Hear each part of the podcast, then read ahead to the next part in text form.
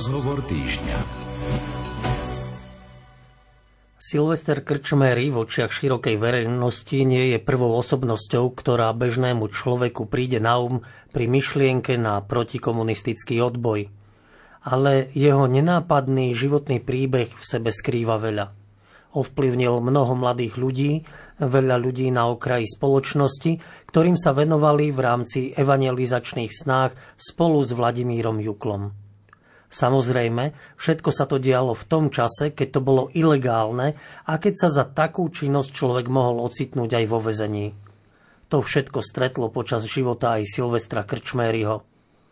O ňom budeme dnes v rozhovore týždňa hovoriť s jeho blízkym spolupracovníkom Eugenom Valovičom. Eugen, vítaj v štúdiu Rádia Lumen. Dobrý deň ti prajem. Ďakujem pekne a ja prajem dobrý deň aj poslucháčom. Technicky dnešnú reláciu zabezpečuje Matúš Brila, hudbu vybrala Diana Rauchová a pokojné počúvanie relácie vám od mikrofónu želá Radovan Pavlík.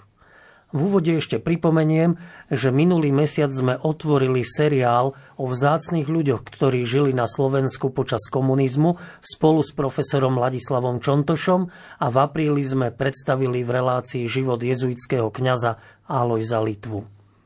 Eugen, taká moja prvá otázka, aby aj poslucháči vedeli, prečo ty si v štúdiu Rádia Lumen. Kde si sa ty zoznámila kedy so Silvi- Silvestrom Krčmejerim? No, dalo by sa povedať, že ja som s ním strávil veľmi veľa času. Bolo to od roku zhruba 69, vtedy som mal okolo 20 rokov a zoznámil som sa s ním na jednom výlete a bol trošku pre mňa taký zaujímavý, že taký starší pán je tam s nami, s mladými. No ale on sa mi prihovoril, teda konkrétne, keď mám byť, tak vlastne nás zoznámil e, Peter Zahoranský, jeho synovec, ktorý je jezuita teraz. A e, odvtedy nejakým spôsobom sme si padli do oka, alebo teda Silvo, jak sa povie, zbieral, alebo často hľadal ľudí, ktorých by mal okolo seba. A tak sa stalo, že som s ním, možno povedať od roku 69-70, skoro býval raz za dva týždne minimálne, neskôr skoro raz za týždeň. A takisto som ho často sprevádzal na cestách apoštolských, on to volal teda apoštolské cesty. A takýmto spôsobom možno povedať, že som sa k nemu dostal. Budeme ešte bližšie hovoriť o tom, ako som sa dostal aj do spoločenstva, ktoré založil spolu s Vladom Juklom. Takže tu by som v úvode len chcel povedať, že bude to len môj pohľad, pohľad z toho nášho spoločenstva, z osobných rozhovorov s ním. A určite bude na ňom možný pohľad aj iný, napríklad príbuzných, ktorí môžu všeličo povedať a mnohé ďalšie možno povedať, duchovné deti, ktoré mal v opatere. Tak skúsme Silva predstaviť a skúsme najskôr v úvode relácie o ňom hovoriť ako o mladom mužovi, čo mm, Silvestra Krčméryho e, priviedlo k prehlbeniu viery a vlastne aj k laickému apoštolátu. No, je to veľmi zaujímavá cesta. On to dosť často spomínal. Dalo by sa povedať, že e, hovoril asi tak, že myslím okolo 17 rokov, keď mal, tak bol na prvých duchovných cvičeniach. Tie ho veľmi oslovili a už vtedy sa rozhodol, že chce sa zasvetiť Bohu, teda svoj život. A hovoril, že tak možno v priebehu roka sa v ňom utvrdilo povolanie byť kňazom, konkrétne jezuitom. A veľmi tak rád aj spomínal takú historku. Proste, že normálne sa vybral do Ružomberka, kde boli jezuiti. Pritom mal párkrát rozhovor s otcom aj s mamou, ktorí boli dosť proti, najmä otec, že je mladý a že teda mal by si veci zvážiť. No, bol už tam v Ružomberku, no a vtedy otec poslal, myslím, telegram a vtedy mu aj ten magister jezuitov povedal, že nie je dobre takto ísť proti otcovi, tak sa zbalil a išiel do Bratislavy. Tu by som ešte chcel povedať, že hoci to vyzerá, že sa s otcom akoby nezhodol, tak na druhej strane som mal silný dojem z neho, že veľmi si vážil aj otca, aj mamu a teda, že toto bolo len pre ňo ten problém, že mal dilemu. Zasvetiť sa Bohu a zrazu je mu akoby bránené byť kniazom jezuitom. Avšak postupne začal vnímať, že možno je to Božia vôľa, že ozaj mu chce niečo Boh povedať a tak prvom rade možno povedať, už tu začala jeho vlastnosť, ktorá potom veľmi upútala pozornosť pokora. Tak začal v tomto duchu vnímať veci asi tak, že zrejme pán Boh má mnohokrát iné cestičky, ako si on predstaví. A párkrát spomenul, že za toto ďakuje pánu Bohu, že to pochopil, že neísť len tým svojim pohľadom, že on bol presvedčený byť kňazom a jezuitom. Čiže taká tá citlivosť na Boží hlas, Božiu vôľu. A to je, neznám trošku cudzie, keď sa neplnia tie naše plány, ale svojím spôsobom no, Silvo sa rozhodol zostať slobodný, žiť v celibáte, teda zasvetený Pánu Bohu. Dá sa povedať, že čo ho k tomu viedlo, že zasvetiť svoj život Bohu? No, on mal dosť e, vplyv, alebo teda mali na ňo vplyv jezuiti, ešte to neskôr spomeniem, aj konkrétne mená. A e, on veľmi mal v sebe, v povahe, byť taký dôsledný v duchovnom živote. Čiže dosť už v tom čase tých 18-19 rokov, keď začal študovať medicínu, tak cez to všetko, keď mal chvíľky ticha, alebo podobne, tak meditoval, uvažoval, rozmýšľal. A tam spomínal, že čoraz viac cítil v sebe myšlienku, vtedy nazýval tak zvláštne, že laickej rehole.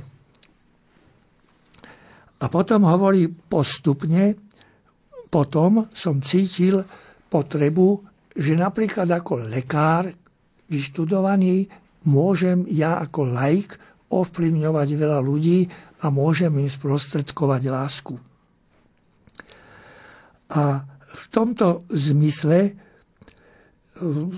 rád hovoril takú vec, ktorú potom aj na mňa aplikoval, že cítil, že práve pre apoštolát laikov, možno, že v tom čase sa to tak aj javilo, že potrebuje práve takého nespôsobilého a úbohého, ako je on. Dá sa povedať, že jeho život ovplyvnilo aj stretnutie s profesorom Kolakovičom, práve ktorý zdôrazňoval tú úlohu laikov už v tých 40. rokoch minulého storočia. No ešte pred ním ho trošku ovplyvnili tie jezuiti, čo som spomínal. Zoznámil sa e, s dvomi grekokatolickými alebo východného obradu kňazmi a e, tí kňazi Ehm, myslím, Pater Šesták bol jeden a druhý bol Dieška a tí ho zasvedcovali do východnej liturgie. Myslím, že tam už sa stretol aj s Vladom Juklom a obidvaja akoby hltali, alebo teda brali do seba, alebo nasávali túto východnú liturgiu. No a potom oni ho zoznámili s profesorom Kolakovičom a ten vlastne utvrdil Silva aj v laickom apoštoláte, že to je veľmi potrebné a navyše aj v tom, že môže byť zasvetený ako laik. To je ako keby predbehli druhý vatikánsky koncil o 20 rokov tak už to nechcem nejak posudzovať, ale isté je, že oni radi aj s Vladom hovorili, že Klakovič v mnohom bol taký prorocký, alebo že teda tak videl veci dopredu. Ale aj na Kolakoviča to treba hneď povedať, sú rôzne pohľady, takže treba to tak brať. Oni dvaja boli jeho veľkí obdivovatelia. Asi pán profesor Kolakovič e, vštepil do neho aj myšlienku vlastne obrátenia Ruska. No, a to potom išlo ďalej, to Myslím, že už potom aj, e, jak boli dvaja, ale oni vlastne vytvárali to spoločenstvo, volá sa to rodina. A profesor Kolakovič vlastne okolo seba združil kopu mladých ľudí a e, medzi týmito mladými ľuďmi on im hovoril a predvádzal určité praktické rady. A on práve spomínal, a to Silva tak oslovilo, že ak máme dobrý duchovný život, takže treba veľmi sa venovať láske alebo všímať si lásku. A v tomto zmysle aj pod plivom Kolakoviča, ale on pod plivom podľa mňa aj svojich meditácií, čoraz viac cítil, že vzorom mu je svätý Pavol, apoštol ktorého on nazval apoštolom lásky a milosrdenstva. Veľmi sa mu páčila tá 13. E, hlava prvého listu Korintianom. Láska je trpezlivá, láska všetko znáša. A v tomto duchu on možno povedať, že to povolanie laika a samozrejme pod vplyvom profesora Kolakoviča začala naplňať. Potom k tomu sa nabalovalo postupne aj myšlienka Fatimy obrátenia Ruska. Len teraz by som ešte spomenul takú vec, že čo sa týka toho svätého Pavla, on ináč bol veľmi zanietený pri pesničkách. On doslova tak spieval, proste strašne sa vložil. Ale jedna z pesničiek, ktorú veľmi často rád spieval, bolo Šavol, Šavol, prečo ma prenasleduješ. Takže ja som tam cítil, že on má aj takýto vzťah k svetému Pavlovi. Samozrejme, on mal vzťah potom aj k Janovi Krstiteľovi, k panne Márii, samozrejme a tak ďalej. Len takto som ho ja vnímal. Dá sa teda povedať, že už v mladom veku sa mu ten apoštolát laikov stal takou srdcovou záležitosťou, ktorá mu ostala počas celého života? No, myslím si, že on sa v tomto zmysle utvrdil, eh, keď išiel do Čiech a tam vlastne tiež vytvárala sa tá rodina, možno povedať to spoločenstvo určité tých ľudí, tak on, oni tam vlastne obidvaja, myslím, študovali, teda aj Silvo, aj Vlado, a pohybovali sa dosť v tých kruhoch a dalo by sa povedať, že tam už cítili potrebu, alebo teda cítili toho, čo Kolákovič im hovoril, že je dôležité mať spoločenstvo, malé spoločenstvo a aby v tomto zmysle boli akční. A spomína na udalosť v Litomnežiciach. On mal potom aj zvláštny vzťah k neskôršiemu kardinálovi Trochtovi, ktorý bol v Litomnežiciach. Tak veľmi spomína, že tam bol asi, neviem, či na mesiac, na dva, alebo na nejakú dobu, e, či na praxi, alebo z nejakého dôvodu, to si už nepamätám a tam spomínal, že sa doslova utvrdil, že jednoducho, ak má apoštolát na, teda vtedy to bolo Československu fungovať, tak jedine malé spoločenstva a on to potom mal taký výraz, že katolícky krúžok, alebo teda malé krúžky. A v tomto zmysle toto ňom tak dozrelo a spájalo, spájalo sa mu to s tým, čo hovoril e, im profesor Kolakovič. A k tomu Rusku prídeme, hádam, za chvíľočku. Takže to, ale preto by som chcel spomenúť, že najprv začínal akoby na Slovensku a popri tom zase oni boli také typy, široké srdce mali, alebo teda široký záber. Takže potom aj na toto sa zameriavali. O Silvestrovi Krčmérim dnes v štúdiu Rádia Lumen v rozhovore týždňa hovorí jeho blízky spolupracovník Eugen Valovič.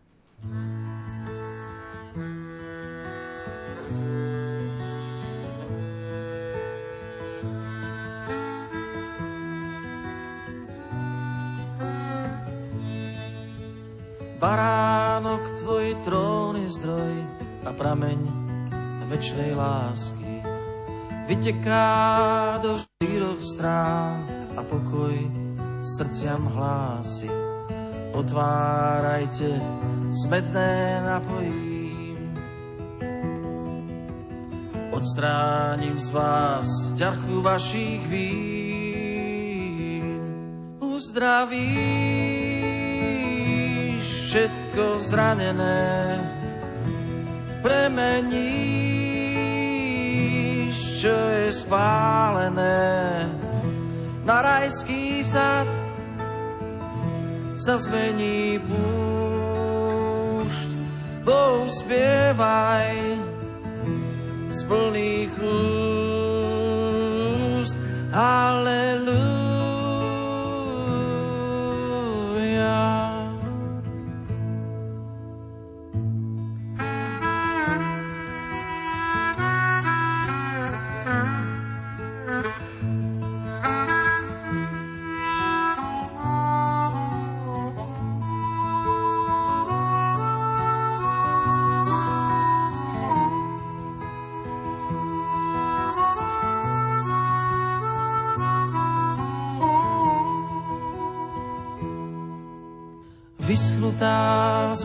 bez vody je duša moja biedná.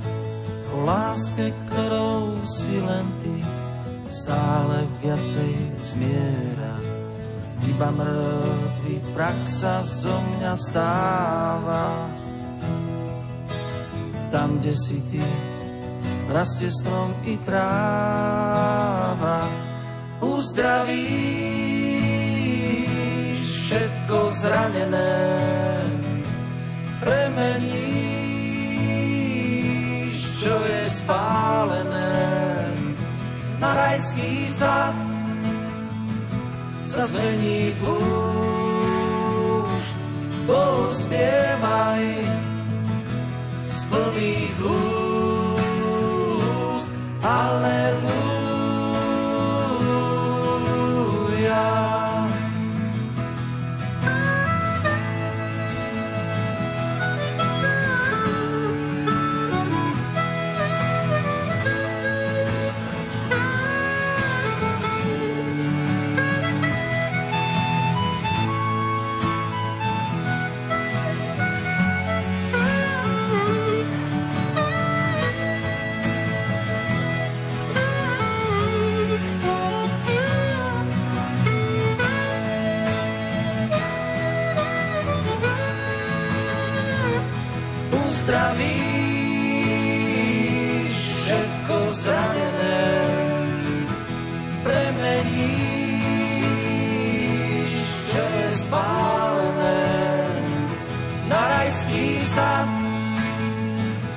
Sa zmení púšť. Bohu spievaj z plných úst. Aleluja.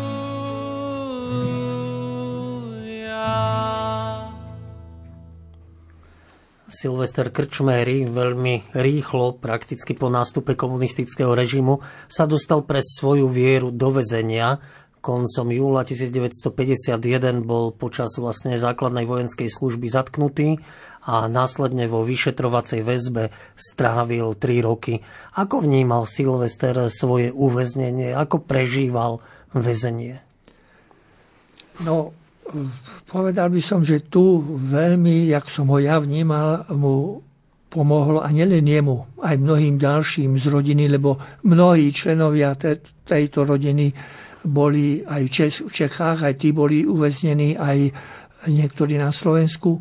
Takže e, on hovoril, že Kolakovič v tomto ohľade bol pre nich taký veľmi dôležitý, že im strašne veľa vecí hovoril, že ich pripravoval na väzenie, a veľmi rád si spomínal, že vtedy sa všetci mu smiali, že čo to hovorí za báchorky a neviem čo všetko a tak ďalej.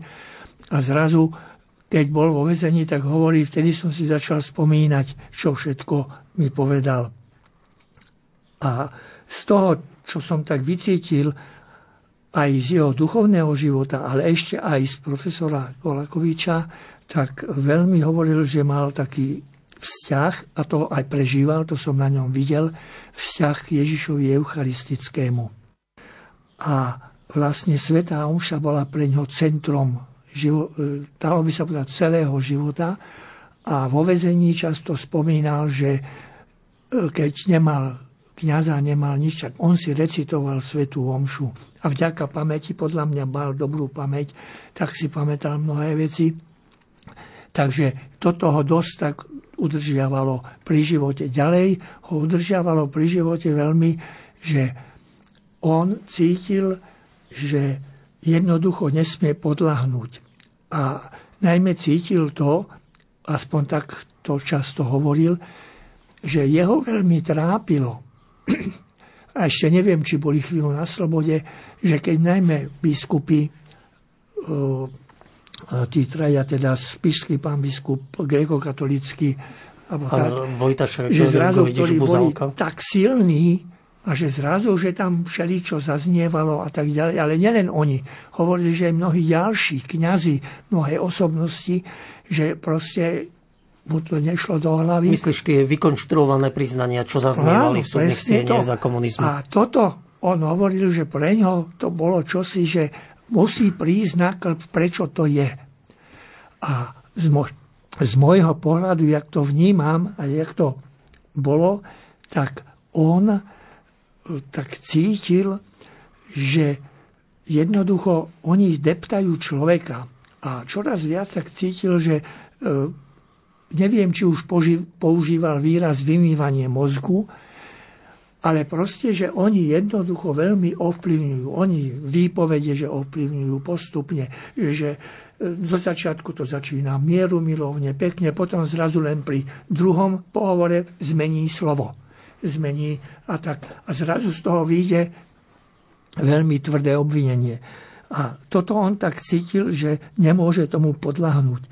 A v tejto súvislosti mu pomohlo ešte aj to, že on mával program on si hneď povedal, že musí dodržiavať pravidelne modlitbu rannú, svetú omšu, hovoril, že meditáciu aj dve hodiny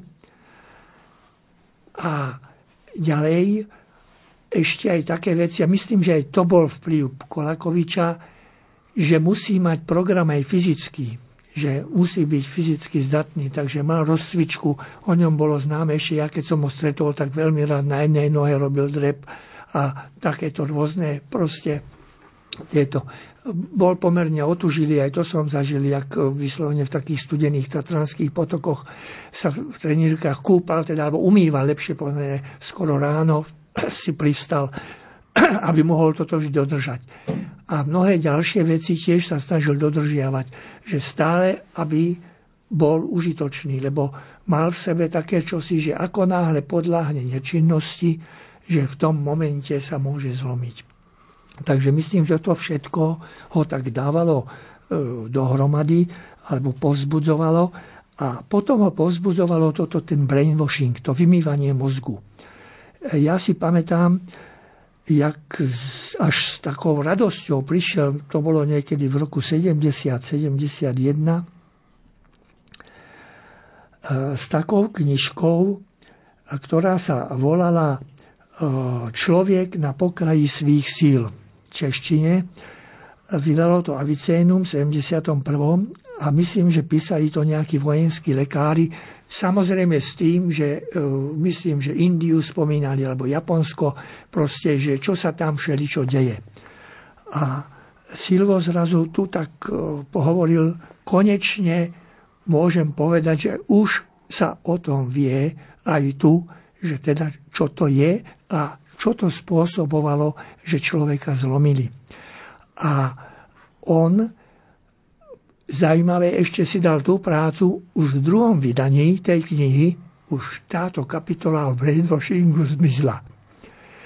Takže on veľmi tak hovoril, že vďaka tomuto, a myslím, že on to potom spájal, že aj Kolakovič im dal taký základ, že teda, aby toto mohol odolávať. A on preto to začal realizovať tak, že napríklad, keď zistil, hovoril, že nejak po dvoch rokoch že jednoducho není reč s tým vyšetrovateľom, že on si trvá furt na svojom, tak sa zatiaľ a hovoril, že nebude podpisovať zápisnicu.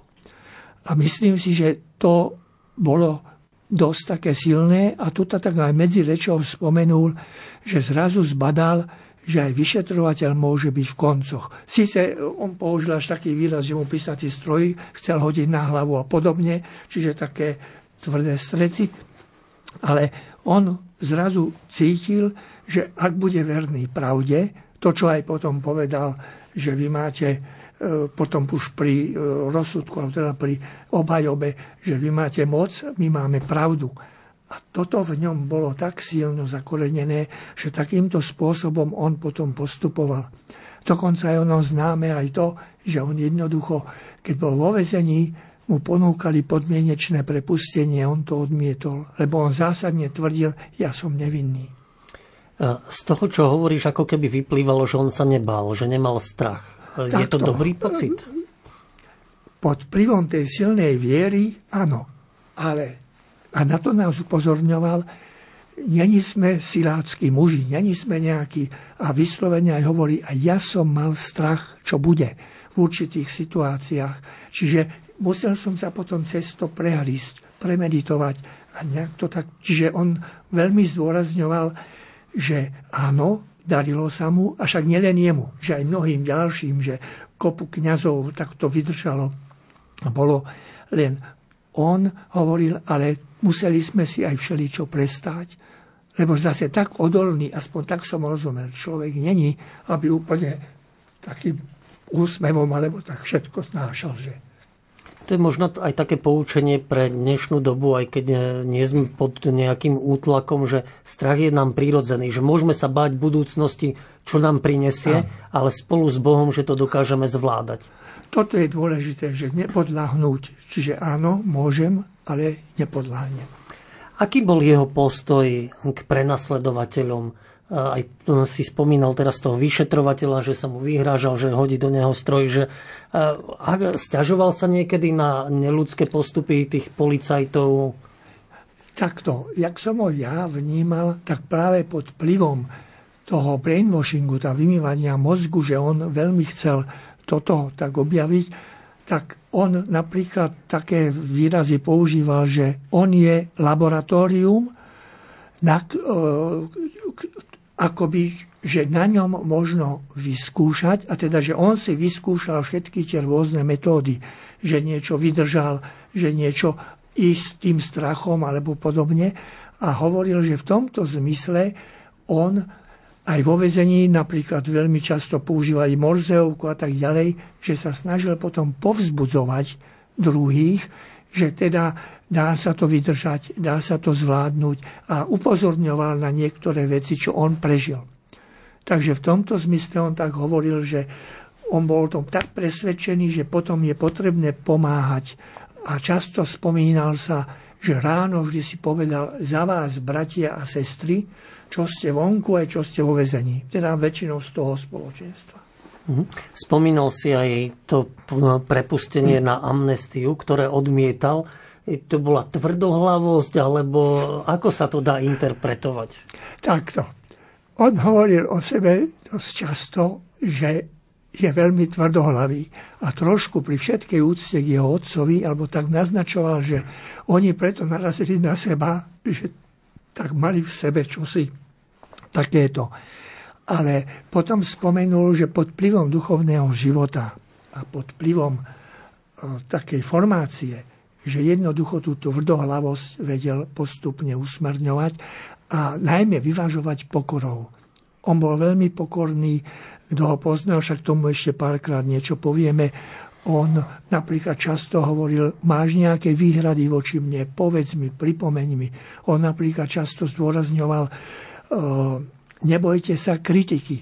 On často hovoril, a chce niekto vie spoločenstvo, potom to aplikoval aj na, na náboženské cirkevné funkcie, tak mal by si platiť jedného oponenta. Čiže on veľmi takéto čosi dával a ja som to aj zažil a som ozaj ho obdivoval niekedy, že to s nami vydrží. My sme mu ozaj trošku rebelovali, že sme mu trošku, že som preskočil už trošku, ako sa javil vonku. Len chcem povedať, že keď sa tak javil nám, tak on už toto mal vo vezení. On už vo vezení toto akoby prežil.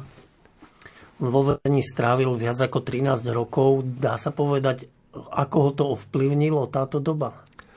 No on vždy spomína, ale to aj Vlado Jukol, ale aj mnohí ďalší, že cez to všetko ďakujú za toto obdobie a že možno povedať, že to bolo obdobie, ktoré im veľmi pomohlo aj duchovne rásť, aj tvoriť sa a teda mať svoj názor a stále byť zástancom pravdy. S Eugenom Valovičom hovoríme v dnešnej relácii rozhovor týždňa o Silvovi Krčmérim.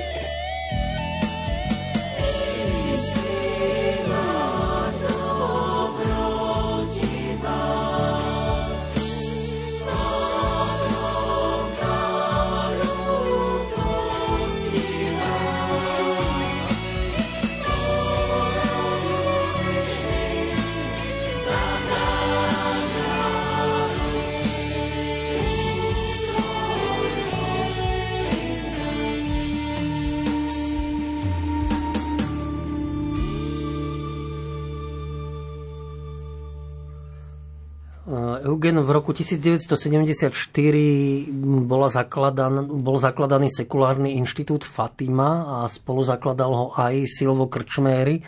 Čo viedlo k založeniu tohto spoločenstva? Silvo s Vladom veľmi spomínali často pred nami tú rodinu. Hej, teraz znamená to spoločenstvo a občas aj tak spomínali, že už nie je celkom možné robiť s nimi to, čo oni robili ako mladí, lebo mnohí boli v rodinách, mnohí mali rôzne povinnosti.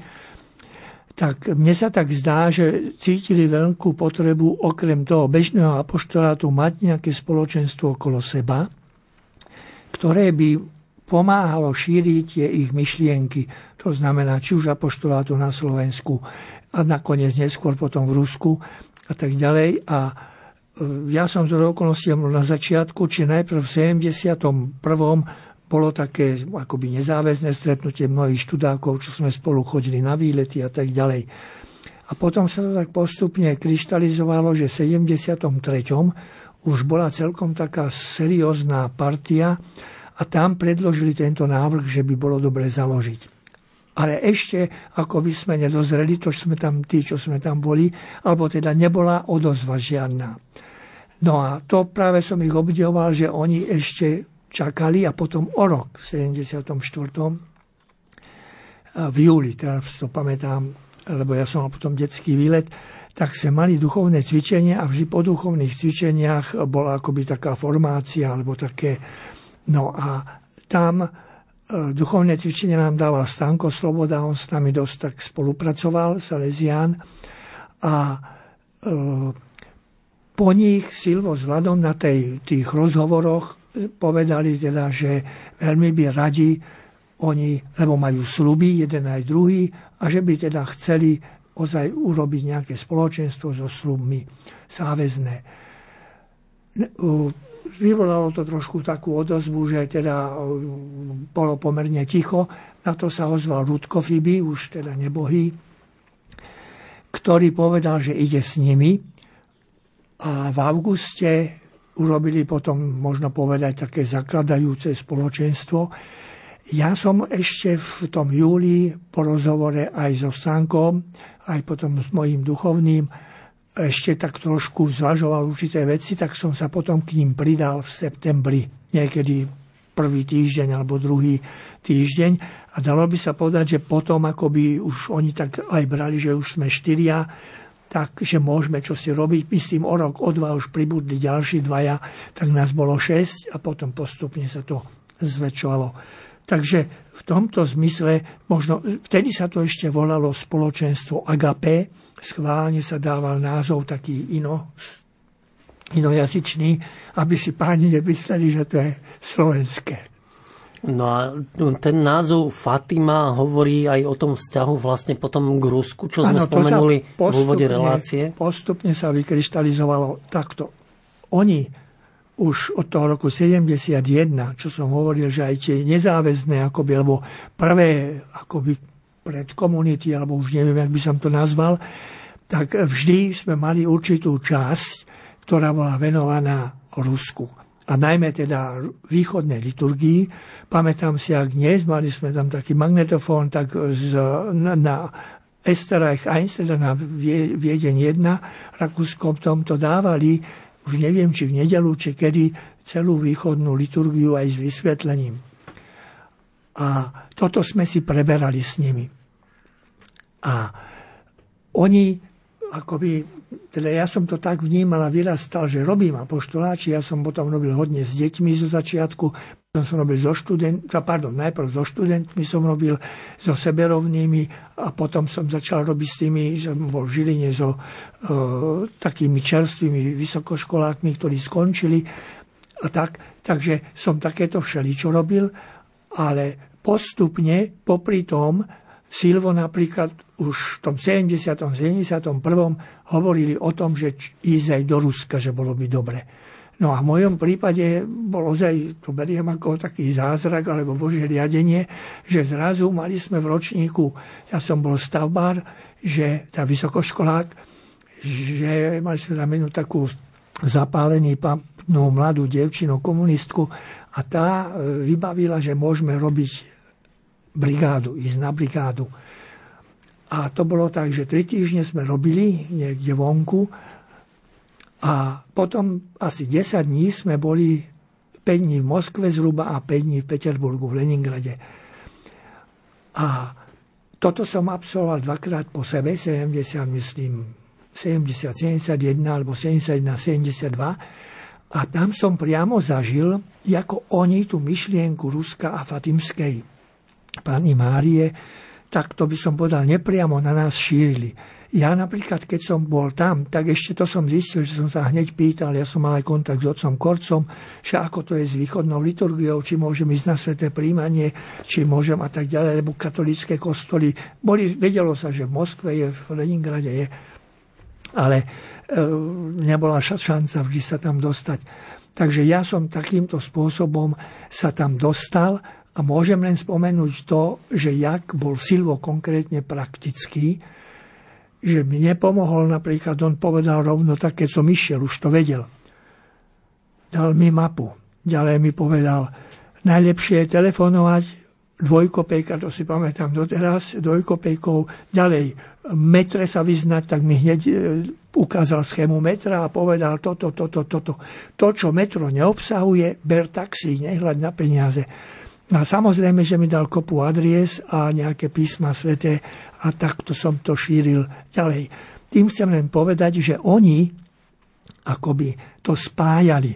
Postupne dozrievala čoraz viac to obrátenie Ruska, že teda Fatimská panna Mária, dokonca Silvo to spomínal, že on už v 17 rokoch ho oslovilo táto Fatima a oni to takýmto spôsobom podľa mňa prenášali na nás a pamätám sa, že potom niekedy v tom 75., 6., 7. sa aj táto otázka Ruska takto akoby šírila medzi nami. Uh Niekde som čítal, že vlastne on nabádal aj modliť sa za tých čelných predstaviteľov vtedy Sovietskeho zväzu. Áno, toto bolo jeho špecialita. On tak vždy hovoril najprv tak, že zo srandy, že spása príde od východu. Ale potom vždy dodal, že keď bol Stalin, modlil sa za Stalina. Keď bol bol po Stalinovi Chruščov, tak sa modlil za Chruščova. Keď bol Brežnev, modlil sa za Brežneva. Niekedy sme sa tak usmievali, ale tu by som chcel povedať to, že v tomto bol dôsledný, ale myslím, že aj Vlado Jukl tiež tak dosť konkrétne, že bolo treba, keď chceme nejaké zmeny, tak ozaj tú modlitbu akoby konkretizovať osobne, že nie len, tak by som povedal, dostratená, ale konkrétne na konkrétny úmysel. A keďže my chceme slobodu u nás, tak si nemyslíme, že ju dosiahneme, keď sa nezmení situácia v Sovietskom zväze. Opäť je to taká výzva aj pre nás, e, aj pre našich poslucháčov, že aj dnes sa mohli za čelných predstaviteľov aj Ruska samozrejme, Aha. ale aj iných štátov. Aha. A tuto vidíme ten význam. Áno, určite. Hovorili sme teda o tom, e, ako ležal na srdci laický apoštolát e, Silovi Krčmerimu na srdci, ehm, ale to bola akási tajná církev, môžeme v úvodzovkách povedať, aj keď to bola všetko vždy jedna církev, nemám rád to označenie tajná alebo podzemná, ale bolo treba tu e, tajnú církev po 89. vytiahnuť z ilegality na svetlo sveta. Podarilo sa toto Silvovi? z môjho pohľadu, áno, oni aj spolu s Vladom mali takú zásadu, že pôsobiť tak, aby sa stali zbytočnými. A k tomu nás aj viedli. Mali také moto Jana Krstiteľa, že teda Jan Krstiteľ sa takto stal zbytočným vlastne, umožnil cestu pánu Ježišovi. A v tomto duchu povedzme, bol aj postup apoštolátu, že povedzme, oni z začiatku mali nejakú oblasť a postupne, keď videli, že my mladší môžeme robiť, tak aj nám dali tú oblasť a sme ich akoby vystriedali a oni išli na inú oblasť. A teraz po, tej, po revolúcii 89. tak uh, myslím si, že Silvo aj Vlado obidvaja tak cítili, že vlastne začína štruktúra cirkvi, lebo možno povedať celý tento apoštolát e, tej, ja to by som nazval neoficiálnej cirkvi, bol práve v tom, že zastupuje určitú štruktúru cirkvi, ktorá by mala byť zaslobodná a nemohla byť. No a teraz, keď cítili, že už sa štruktúry robia a že to je možné, tak viac menej sa to darilo. Navyše mnohí Eh, kňazi, s ktorými sme spolupracovali do roku 89, sa stali biskupmi, alebo tak. Takže oni vycúvali. A Silvo konkrétne cúvol tak, že začal sa venovať dosť politikom a veľmi mu leželo na srdce, aby eh, potom neskôršie KDH, aby to bola ozaj kresťanská strana, mal predstavu, ktorú mu trošku vyčítali niektorí západňari, že aby akoby všetci veriaci išli do jednej strany. Do tej uh, jednej, alebo tak. Takže v tomto duchu on presviečal mnohých aktivistov, mnohých, aby do toho išli. Potom sa tiež hodne, uh, dalo by sa povedať, venoval písaniu.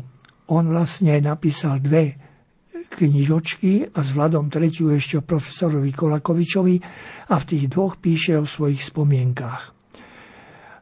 A ďalej potom sa venoval dosť bezdomovcom a možno povedať, že v takomto duchu tých 10 rokov no, cestoval tiež hodne, čiže chodil do Ríma, boli sme aj na niektorých cestách my spolu a tak, takže to bolo také proste, že e, v tomto zmysle on bol akoby taký svetobežník alebo tak. A v tom Ríme to väčšinou vždy sa stretal so svetým otcom Janom Pavlom II. Mohli by sme Silva Krčmeryho zaradiť medzi také osobnosti, ktoré dnes sú blahoslavení, ako bol Don Titus Zeman alebo e, metod Dominik Trčka? takto, ja sa necítim kompetentný, aby som to nejako takto dával dohromady, ale isté je, že ja a myslím si aj celý okruh okolo Silva s Vladom e, sme e, boli presvedčení, že tým, ako vydával svedectvo o vezení, to, čo som tomu aj spomínal, pritom tá jeho pokora, tá jeho jednoduchosť na druhej strane taký životný optimizmus. Vždy z neho išla ozaj taká tá láska a možno povedať tá veľpieseň lásky od svätého Pavla, že dosť často som to ja tak cítil v praxi u neho. Takže myslím si, že vďaka tejto láske dokázal zvládnuť rôzne tie trampoty, ťažkosti a že zostal stále verný spravodlivosti a vlastne za tým, aby zvíťazila pravda. A v takomto duchu to všetko prežíval a myslím si, že bol navyše taký akoby povzbudený tým všetkým, aby naďalej šíril túto, tento, tú myšlienku radosti a Božieho kráľovstva. Dá sa povedať jednou vetou, že toto je hlavné posolstvo e, Silva Krčmeryho a jeho života? Ja by som to takto vyjadril. On veľmi často spomínal, väčšinou na Nový rok, ale potom ešte párkrát aj počas roka, že v Novom roku do útoku za Božie kráľovstvo. Tak ja si myslím, že toto ho tak podľa mňa charakterizovalo. Eugen, ďakujem ti veľmi pekne. Čas našej relácie vypršal. Ďakujem, že si priblížil život z tvojho pohľadu Silva Krčmeryho, že si si našiel čas na našich poslucháčov. No a vám, e, vážení poslucháči, ďakujem za pozornosť. Technicky dnes na relácii spolupracoval Matúš Brila, piesne vybrala Diana Rauchová a pekný deň, dobrú chuť, dobrú chuť k obedu želá od mikrofónu Radovan Pavlík. Do počutia.